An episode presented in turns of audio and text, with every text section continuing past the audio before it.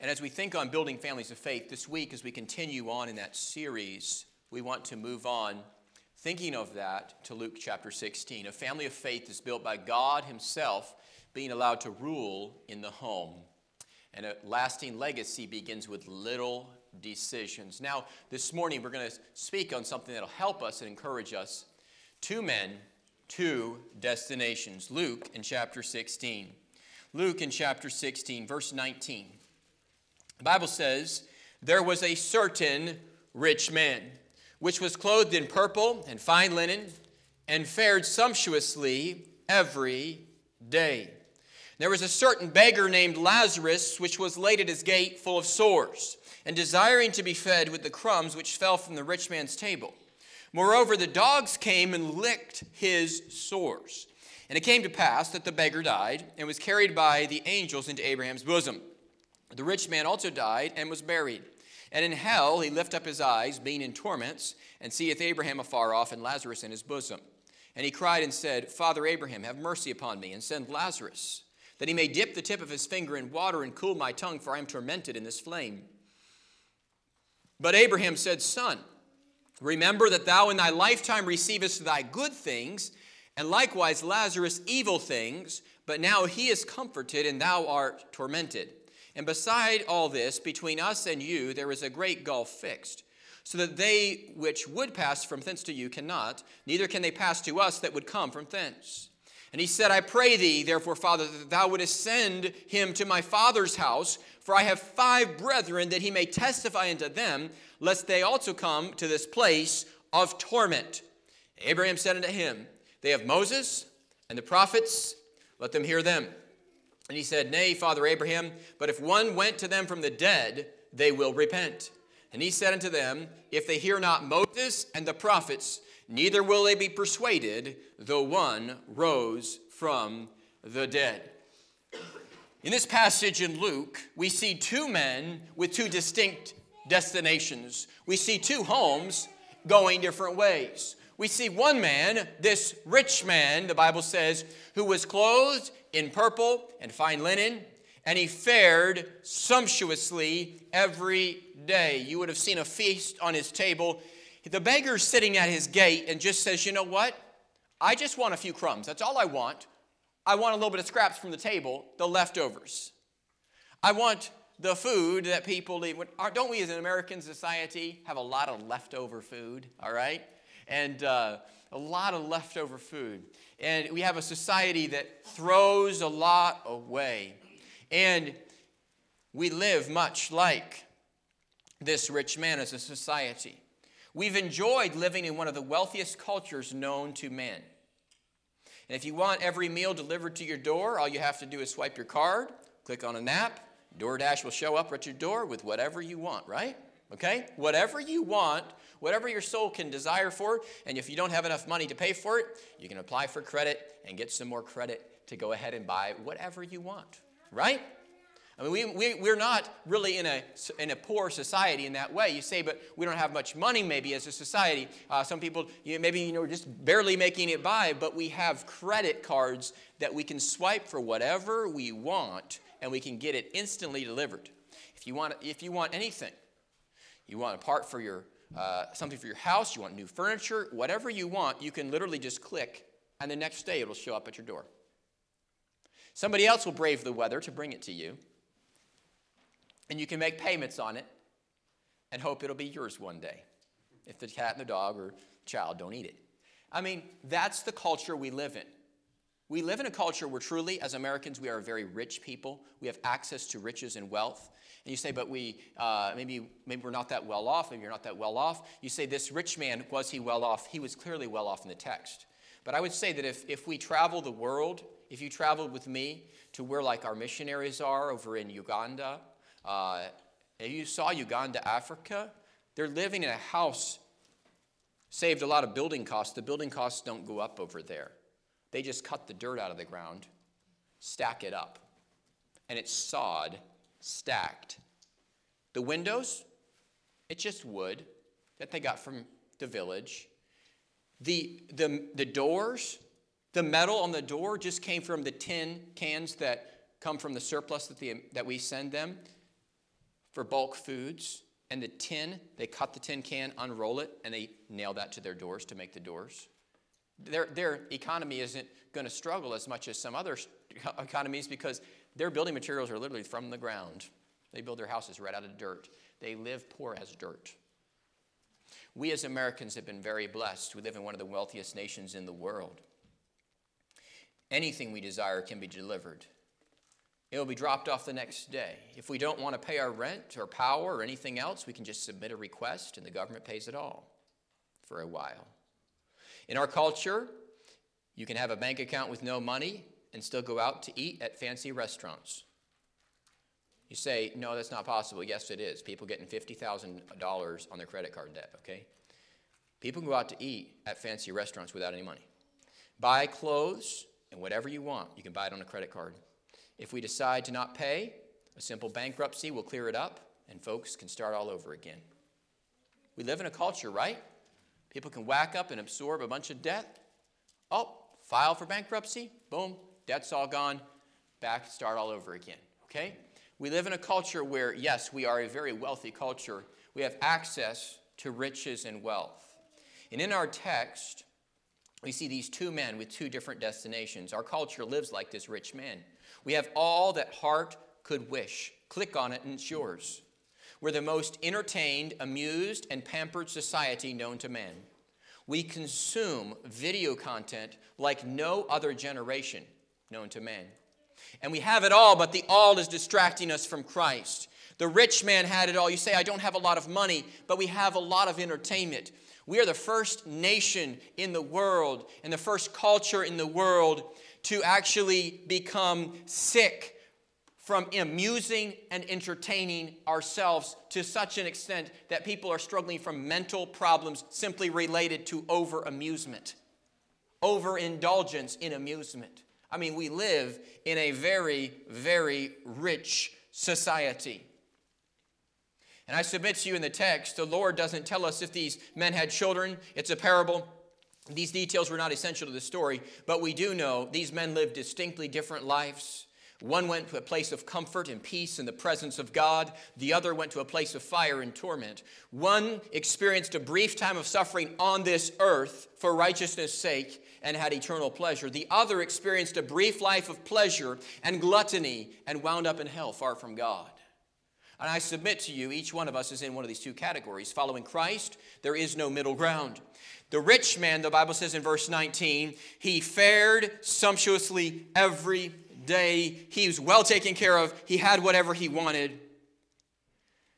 Don't you hear the expression a lot? I just want my kids to have whatever they need, whatever they want. It's a good expression, but that's what the man lived for. He just wanted to have certain things.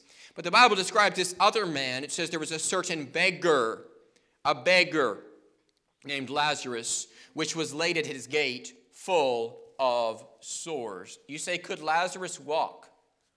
From the text, it says he was laid at his gate. I wonder if Lazarus had actually been placed there, if people actually carried him and set him down there. The man was incapable of moving, maybe. I don't know. Bible says he was laid at his gate. We know this. That's where he spent a lot of time outside of the rich man's house. See, we either live for our own pleasure and purposes or we live for his pleasure and his purposes. We will build families of faith this year, and if we will, we must carefully build a good foundation. I want to share with you this quote. And by the way, um, I'll quote certain authors.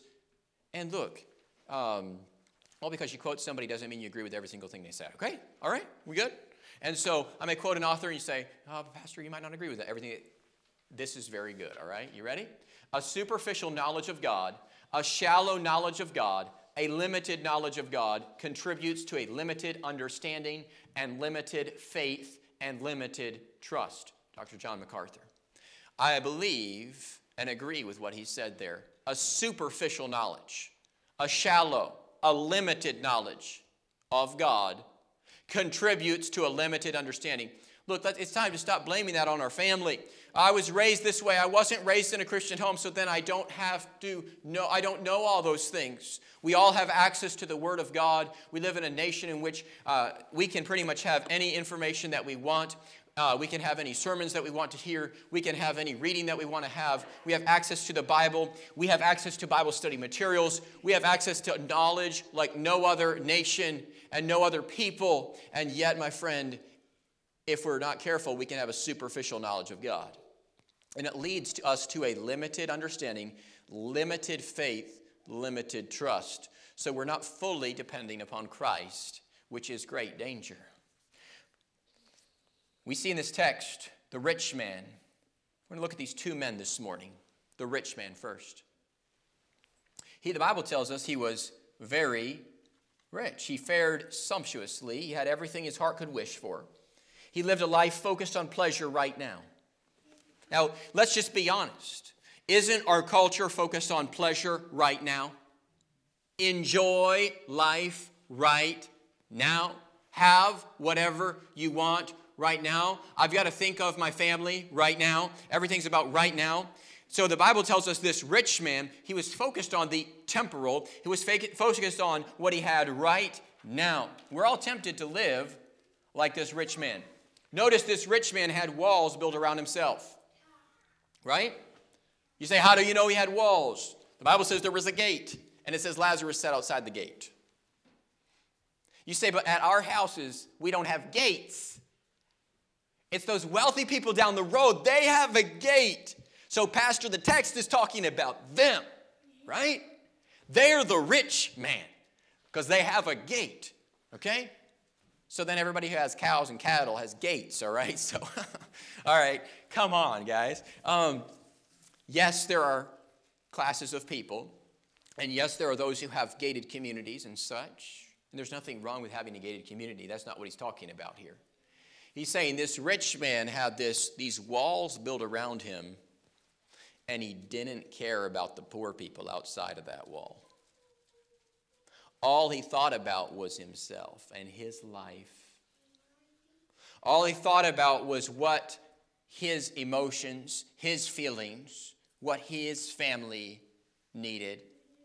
And we're all tempted to live like this rich man. Hasn't the virus taught us some things like that? COVID's taught us to live reserved life, lives. I mean, we, we're taught we ought to stay inside our gates while the whole world passes by, because heaven forbid, should you touch somebody, you might give them the virus. But it seems like on the fully let me just go on for just two seconds. On the fully vaccinated cruise ships, you ought to read what happens. They still all came out with COVID, all right? And they were all fully vaxxed and they were all fully following all the protocols and they still got sick, okay? And so you just read through that and you see there's a whole lot more to this than what they're telling us. My friend, we've been taught to live inside of walls and to have these walls, and that's not the way God created for us to live.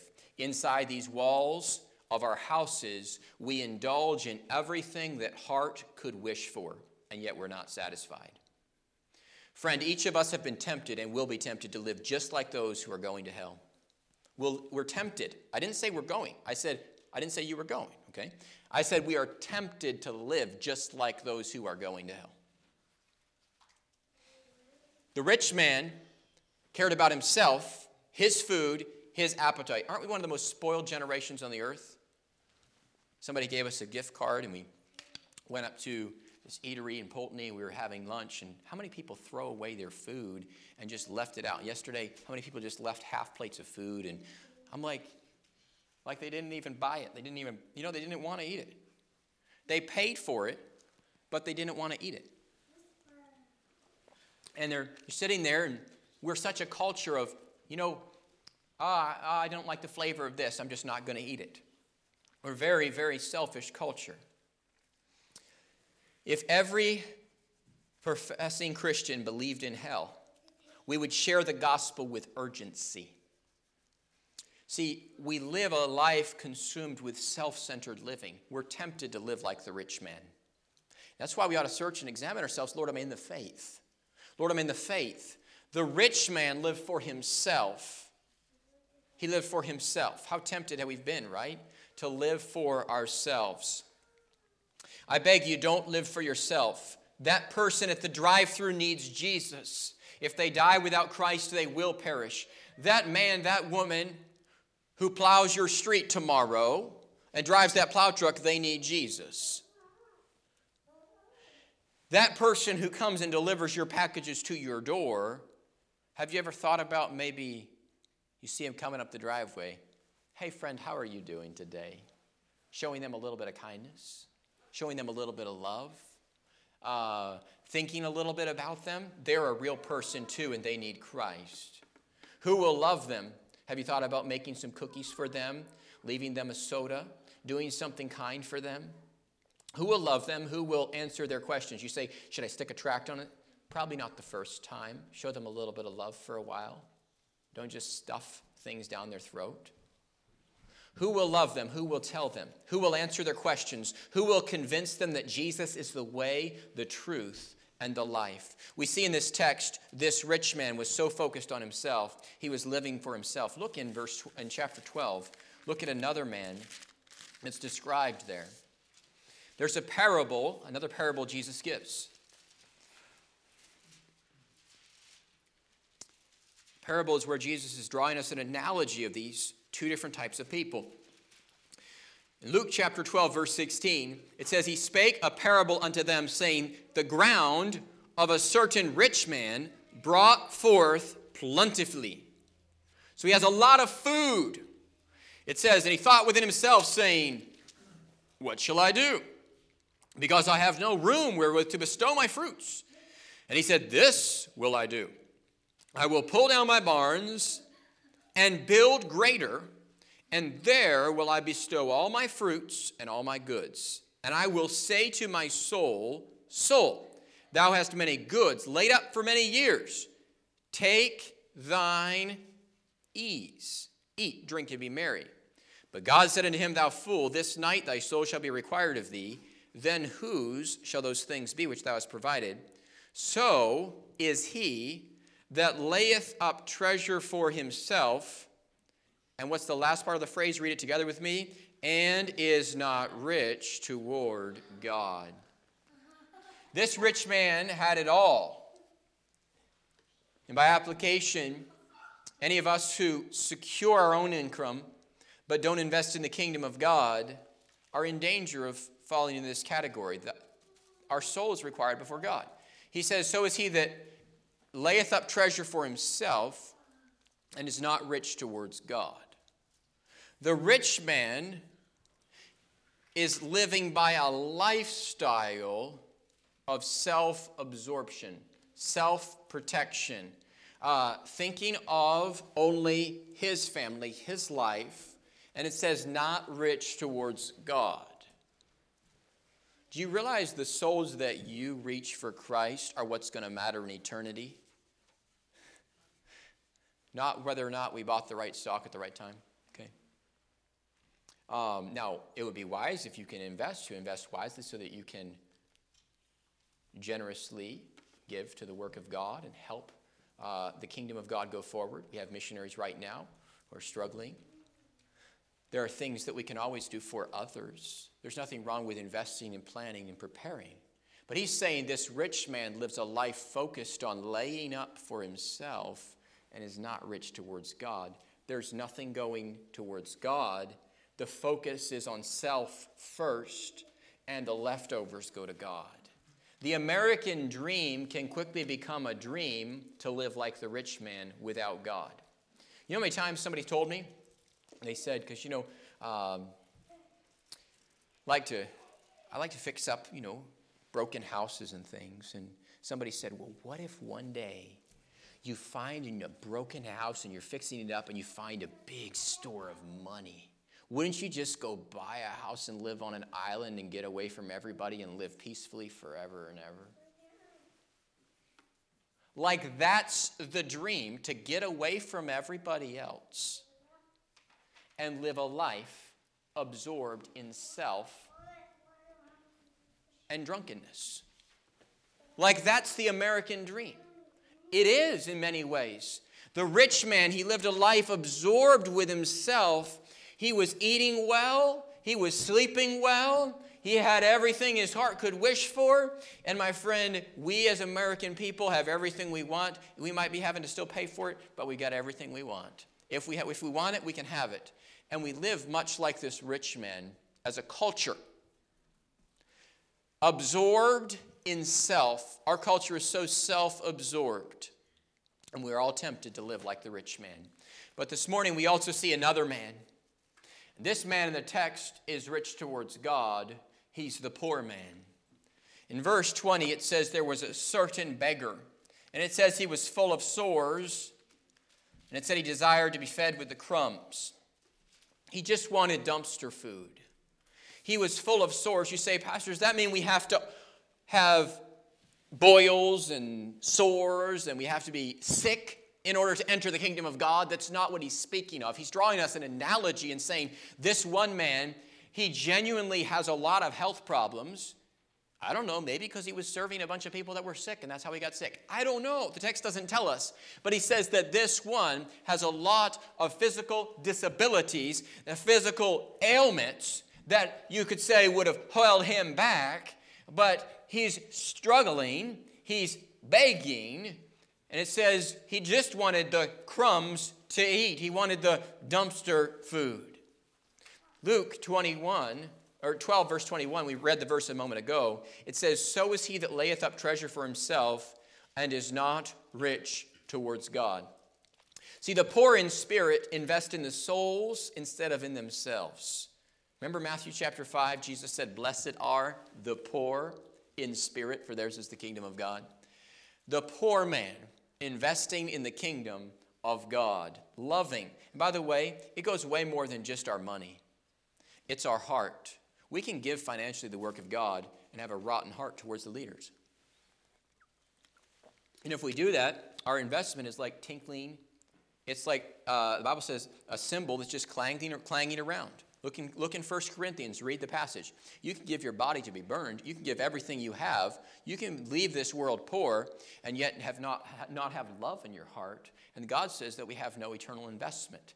And so it's not about a quantity, it's about the quality of our heart. He that layeth up treasure for himself and is not rich towards God. This poor man lived for Christ. You say, How do you know that?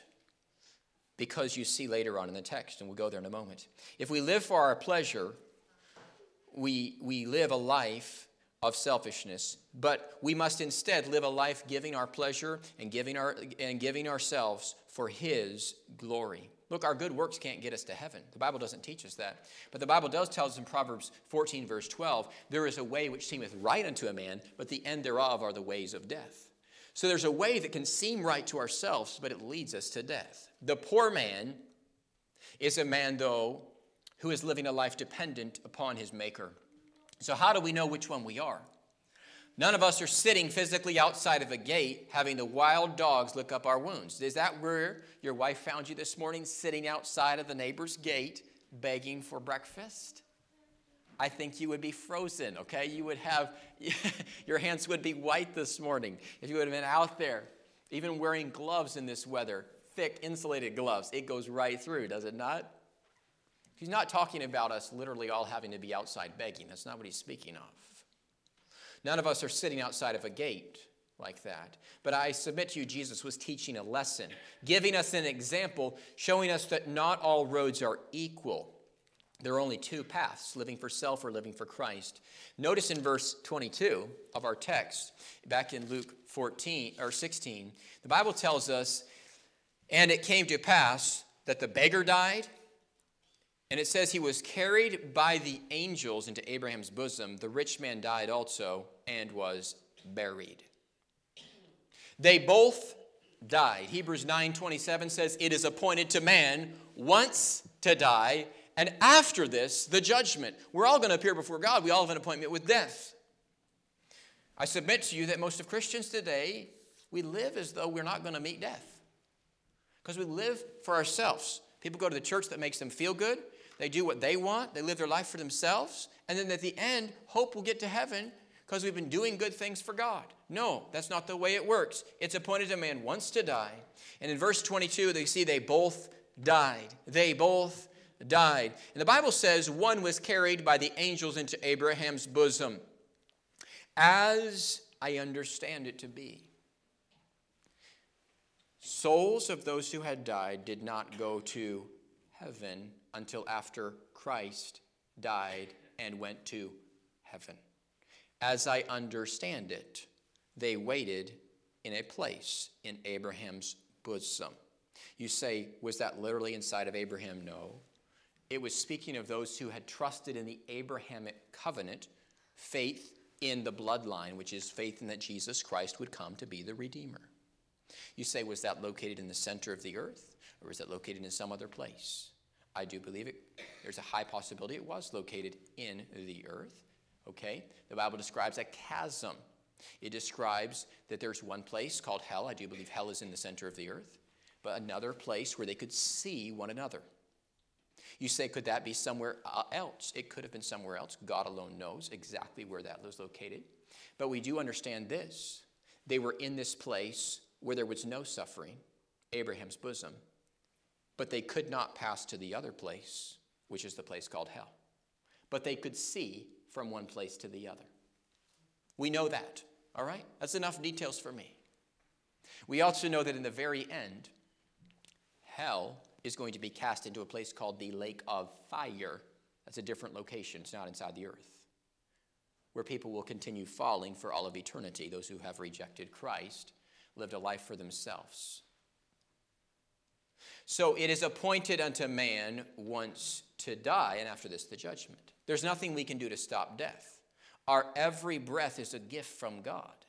And the fear of dying is so great that people have become more self centered. We've been told that those without this and that, and those without the masks are the ones who are going to kill us all. They're going to kill us all, they say. But what are we really being told to fear? We're being told and taught we ought to fear death. Why fear death?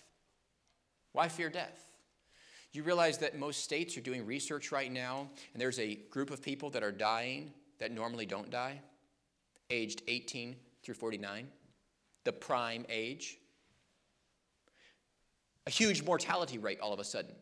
People have stayed home, stayed safe, done this and that, and whatever the government required them to do, and now all of a sudden, this huge age gap, these people are dying off like crazy, and they're saying, I don't know why they're dying.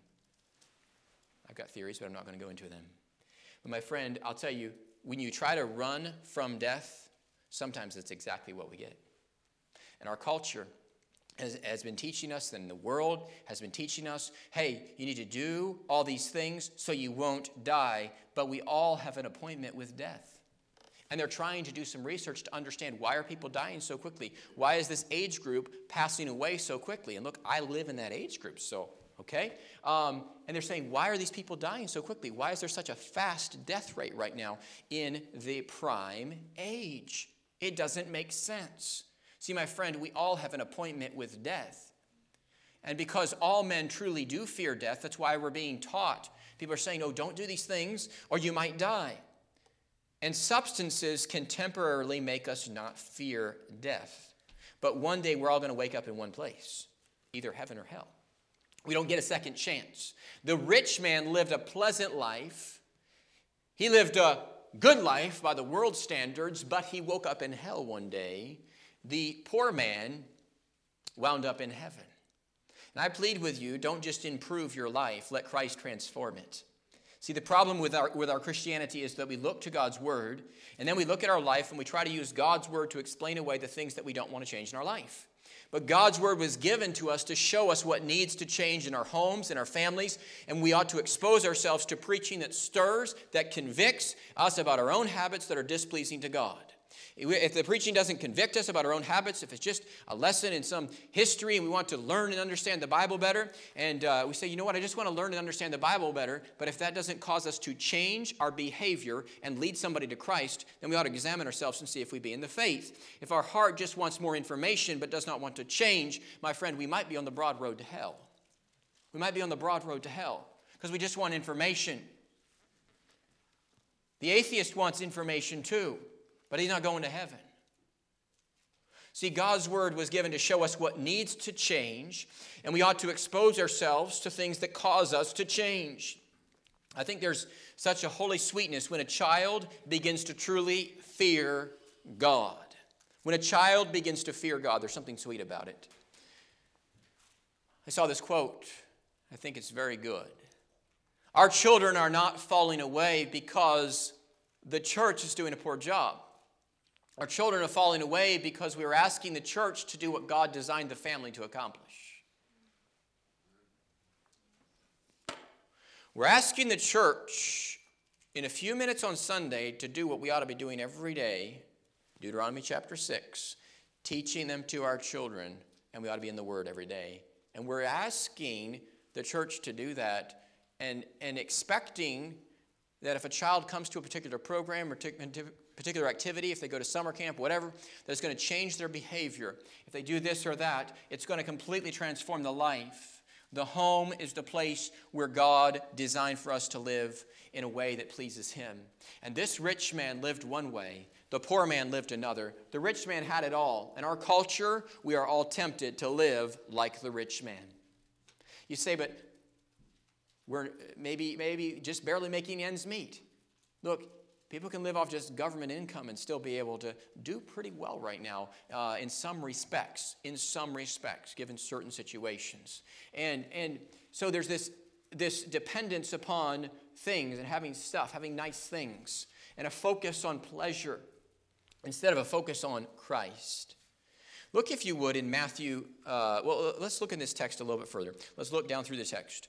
Um, the Bible tells us these two men died, and then it tells us in verse 23 about the rich man and in hell. He lift up his eyes, being in torments. This may have been the first time the rich man was conscious in a long time. Okay? I don't know how he lived his life, but this may be the first time that he'd been away from his addictions and habits that had been his habits of life, and he was just he had just been kind of in a in a blur, in a fuzz, in a fuzz. You know, there's going to be no pills in hell. A lot of people today are completely addicted to different medications and stuff, and there's going to be nothing like that in hell. And so he's going to be off of all that stuff. He's going to be fully alert, fully awake. He's going to be aware of his surroundings, and he woke up in torments. The Bible says he lifted up his eyes. He looks around him and he sees that poor beggar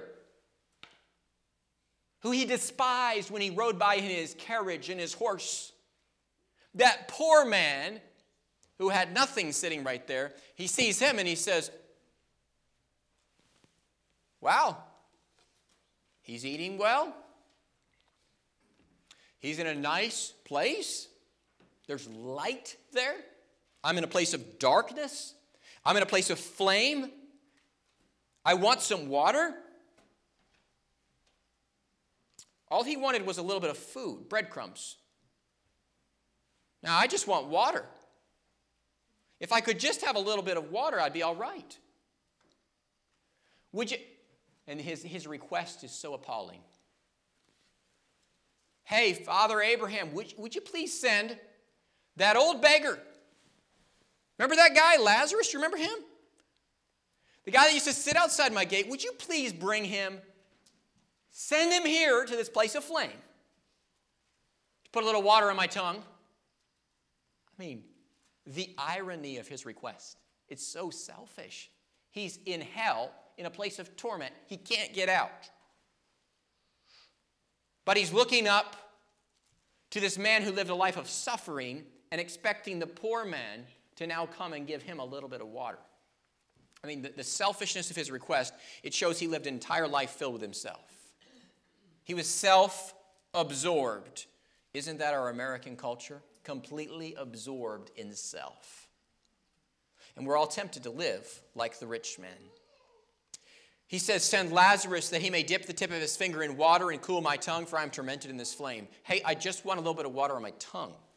Abraham said, Son, remember that thou in thy lifetime receivest thy good things Likewise, Lazarus is evil things, but now he is comforted, and thou art tormented. But he goes on to describe this. You say, How do you know that hell's suffering is eternal? It said, Beside this, between us and you, there is a great gulf fixed, so that they that would pass from hence to you cannot, neither can they pass to us that would come from thence. then he goes on and says, to, says this, which is another selfish request. He says, I pray thee, therefore, Father, that thou wouldest send him to my father's house. Hang on a second. Lazarus lived a life like a beggar. He had nothing. His bones were probably sticking out of his body. He's now in a place of comfort. And this man who has probably, probably had a few pounds too extra, okay? I mean, he had, he had lived well. And he's sitting here in a place of flame, and he looks up at this man who is now living in comfort and says, Hang on. First, comfort me. And now, by the way, I want you to go preach the gospel to my family because I don't want them to come suffer like I am. Now, you say that's such a noble request. He wants somebody to preach to, preach to his family. It is a noble request, but it's a selfish request. Because he had the access to the gospel just like the rest of his family, and he rejected it. The text goes on and says they have Moses and the prophets, let them hear them. They've got the gospel, they've got all they need. They have the Old Testament law. They don't need, he says, but if one went to them from the dead, you really think the family would have received Lazarus? I highly doubt if they would have received Lazarus back. They rejected Lazarus. They could have put Lazarus up in their barn given him a roof over his head. They could have done something for Lazarus, but they did nothing for Lazarus in life. And now they, he wants Lazarus to go back and preach the gospel to the selfish family. For one reason fire insurance.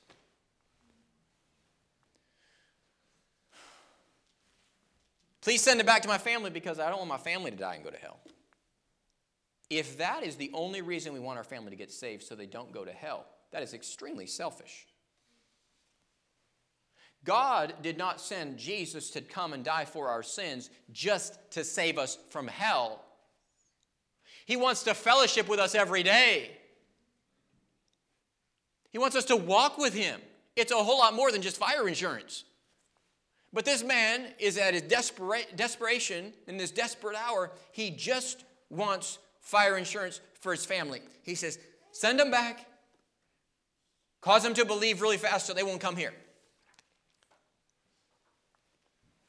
He's missing something repentance. See, what kept the rich man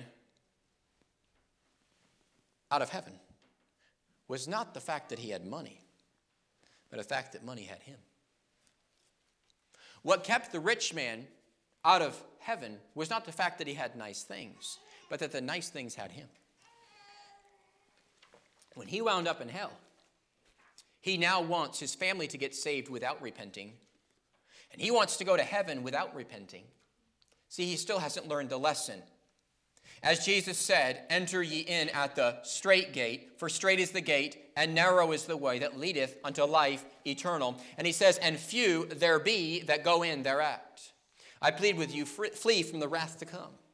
There is a narrow path that leads to eternal life, and there is a broad path leading to destruction. And what we have realized, even in, in recent days, in, in the grand spectrum of Christianity, is that many professing Christians were not truly saved. Because if they had been saved, they would have stayed in the faith. But they went out from us because they were not of us. For if they had been of us, they would have continued with us. Look, when people get upset because souls are being saved, people are being won to the kingdom of God and being discipled, something's wrong with their heart and they're not saved. If that gets them upset, the angels in heaven rejoice when sinners get saved. If a Christian, professing Christian, doesn't get, up, doesn't get excited when somebody gets saved, and when somebody gets stirred up by God and wants to come to church, that doesn't excite their heart, they're not saved. Because if they were saved, they'd want somebody else to have eternal life. They'd want somebody else to have the bread of life. They'd want somebody else to have the word of God. But see, I'm saved, and I only want to talk to people that look just like me, smell just like me, think just like me. If they don't think like me and smell like me, I'm just not going to talk to them. I'm not, I don't want them to come to my church. I don't want them to come to my house. They would just be just like me. Ask for no more. And we live a selfish life, and even in Christianity, it's a selfish Christianity self centered often. This rich man lived selfish, and we're tempted to live selfish just like the rich man. Completely self absorbed, completely absorbed in our own opinions. And could it be that the reason our lost families, are, our families may not be saved, could be because we need to get saved ourselves? Could it be, you say, Pastor, you want me to doubt my salvation? No. But I don't want Lazarus to have to come preach to you to get saved. Because Lazarus ain't coming. You have Moses and the prophets. We have the Word of God. I have to examine my life regularly, and I challenge you to examine your life regularly. The Bible says, if he said, if one went to them from the dead, they will repent. He says unto them, if they hear not Moses and the prophets, neither will they be persuaded, though one rose to them from the dead. My friend, repentance is in order. For 2 Corinthians 13, verse 5 says, Examine yourselves and see if ye be in the faith. You say, Do you want me to be afraid of God? No. But you know what? There were some days, there were some years where I was afraid that I was not saved. There was a period for about two or three years. I was genuinely afraid that I was not saved. And you know what? It was a good thing for me. If you don't get afraid about whether you're saved or not, you're probably not saved. He says, examine yourselves. To examine means you go to the doctor and you say, Doctor, do I have any cancer in my body? And then the doctor says the horrible news, yes. And you don't say to the doctor, Doc, I don't like you. You say, What's the solution? The solution is to put our faith in Christ, quit depending on ourselves, and live for Him. Live a life of faith depending upon Him. When we live self absorbed, we wind up in a very lonely place. Lonely, lonely, lonely. You realize this world is very lonely, is it not? People can be in a crowd, they can be around people, in a big room, in a large gathering, yet still feel alone. We live in a very lonely world, and it's really due to the fact that we're very selfish, self centered, self absorbed. I challenge you, if you've not yet put your faith in Christ, call upon his name. There is a distinctly different way that the poor man lived than that the rich man lived. One was rich towards God, the other simply had a good life. He had everything he wanted. And you know what? Our American culture lives like this. Well, we're just going to put it on a payment. We'll have it. And uh, if I die, somebody else can think about the payment and worry about it. And our culture just lives for payments and having pleasure, having stuff right now, and uh, wanting more things, and buying and selling things so that they can have more stuff. The rich man, the rich man simply wanted to tear down his barns in Luke, Luke's 12 and build some bigger ones so he could have more stuff so that he wouldn't have to work the rest of his life. My friend, God wants us to honor him throughout an entire life, serve him throughout an entire life, live a life dependent upon Christ. We're all going to have an appointment with death. And I invite you this morning as we have heard this message, as we have heard of the rich man and the poor man, would you not say, Lord, help me, lest I fall into the temptation to live like the rich man, lest my heart be overcharged with the things of this life and I miss Christ? Lord, would you help me that I might not follow the wicked path of the rich man, but that I might follow the path which leads to righteousness. He says, Strive ye to enter in at the strait gate. The problem with sometimes in our, in our Baptist circles, what we have done, we said, Well, you prayed a prayer, so you're saved. There's no fruit. There's no fruit. But you pray, you say, we say, well, you prayed a prayer, so you're saved. You prayed a prayer, so you're saved. Yes, we sold fire insurance. You might have bought fire insurance, my friend, but when you put your faith in Christ, there's repentance and there's a life followed obedience to Christ and obedience to every leader God sends you. Obedience. If there's rebellion against the Holy Spirit of God, God is not pleased. Lord, help me follow you. The rich man lived a life absorbed with self, the poor man absorbed in following Christ. It's either one or the other. We build our family on one way or the other. And a lot of Christian homes today, professing Christians, are truly being built just like the rich man. It looks just like a worldly house. And may the Lord help us that we might not live like the rich man, but instead live like the poor man, depending upon Christ, He obviously had somehow put his faith in the fact that Jesus would one day come and die for his sins. And Jesus gave us that analogy, saying, Look, one man lived by faith, depending on the Son of God. The other man, he lived a life absorbed with pleasure. And you know what? At the end, he had nothing. The poor man, in the end, he had everything. It's one or the other. may we come today, may we come bow before the Lord and say, Lord, would you help me that I might live like the poor man? You say, does that mean we have to get rid of everything? It's a heart matter, it's a heart condition. Lord, that I might live a life depending upon the Son of God, and that I might have a burden for the lost around me. And Father, if, there, if I'm not saved, would you show me that? That's the way we ought to pray. Examine yourself to see if you be in the faith. Let's bow for prayer. We'll stand together. As we stand, I want to pray for you, and then we'll close out the live stream and have an invitation to respond to the Lord right up here. I want to invite you. Maybe you haven't responded to an invitation before. Maybe you've never come forward, and maybe you're a little bit nervous about it. You just say, What would it be like if I went forward and prayed? What would that be like? My friend, it might be the first step of obedience for you, where you just say, You know what? I'm going to respond to the Lord. The whole congregation of Israel would often fall on their knees before God. And I believe there's something about it. It's a biblical thing kneeling before God, bowing before Him. And I believe a people of God who are excited about God are going to bow their knees before God. Every knee will bow, every tongue will confess that Jesus is Lord. And want to live a life depending upon Him. What better way, 52 Sundays in a year, what better way, a few of those Sundays, if we would find ourselves at an altar praying and asking God to help us to live a life pleasing to Christ, a life dependent upon the Holy Spirit of God. Let's pray. Father, help us to do business with you. Help us to respond to your Holy Spirit. Help us to listen to your still small voice. And Lord Jesus, if there be any among us who have not yet put their faith in Christ, I pray that you would cause them to turn, to repent, and to put their faith in Christ. That Jesus died and was buried and rose again the third day, according to the scriptures. And Father, if there be any who are here but maybe have wandered from you, that you would stir their heart in such a way that cause them to run to the cross, to run back to Christ and say, Lord, I've, Lord, just like the prodigal son, I'm coming home. I'm coming home. I'm going to quit living like the rich man. I'm going to quit living that way. I'm coming home. I'm going to live a life pleasing to you because I realize one day I'm going to stand before you. And I want to live accountable.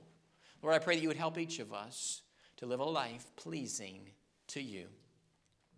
We thank you for what you're going to do in our hearts. May we be like Noah, the just man who has found that he pleased God. And Lord, I pray that we would please you in everything that we do. Be with us, speak to our hearts, for we ask all these things in Christ's name. As the piano begins to play, I want to encourage you to do business with God this morning. Maybe you haven't come to the altar in a long time. But today would be a good day to start. As the piano begins to play, would you step out from where you're at and would you just say, Lord, help me. I want to lead my family on the, on the straight and narrow path. If that's your prayer, you want to lead your family on the straight and narrow path, you want to lead on the way that goes to life eternal, would you join down front? Would you come down and would you kneel and bow before the Lord? Would you ask the Lord to help? Would you ask the Lord to work? Would you come and pray for your family? Would you pray for the lost ones in your family that are not yet saved? Would you come and ask God to work? Would you come and kneel and bow before the Lord, your Maker?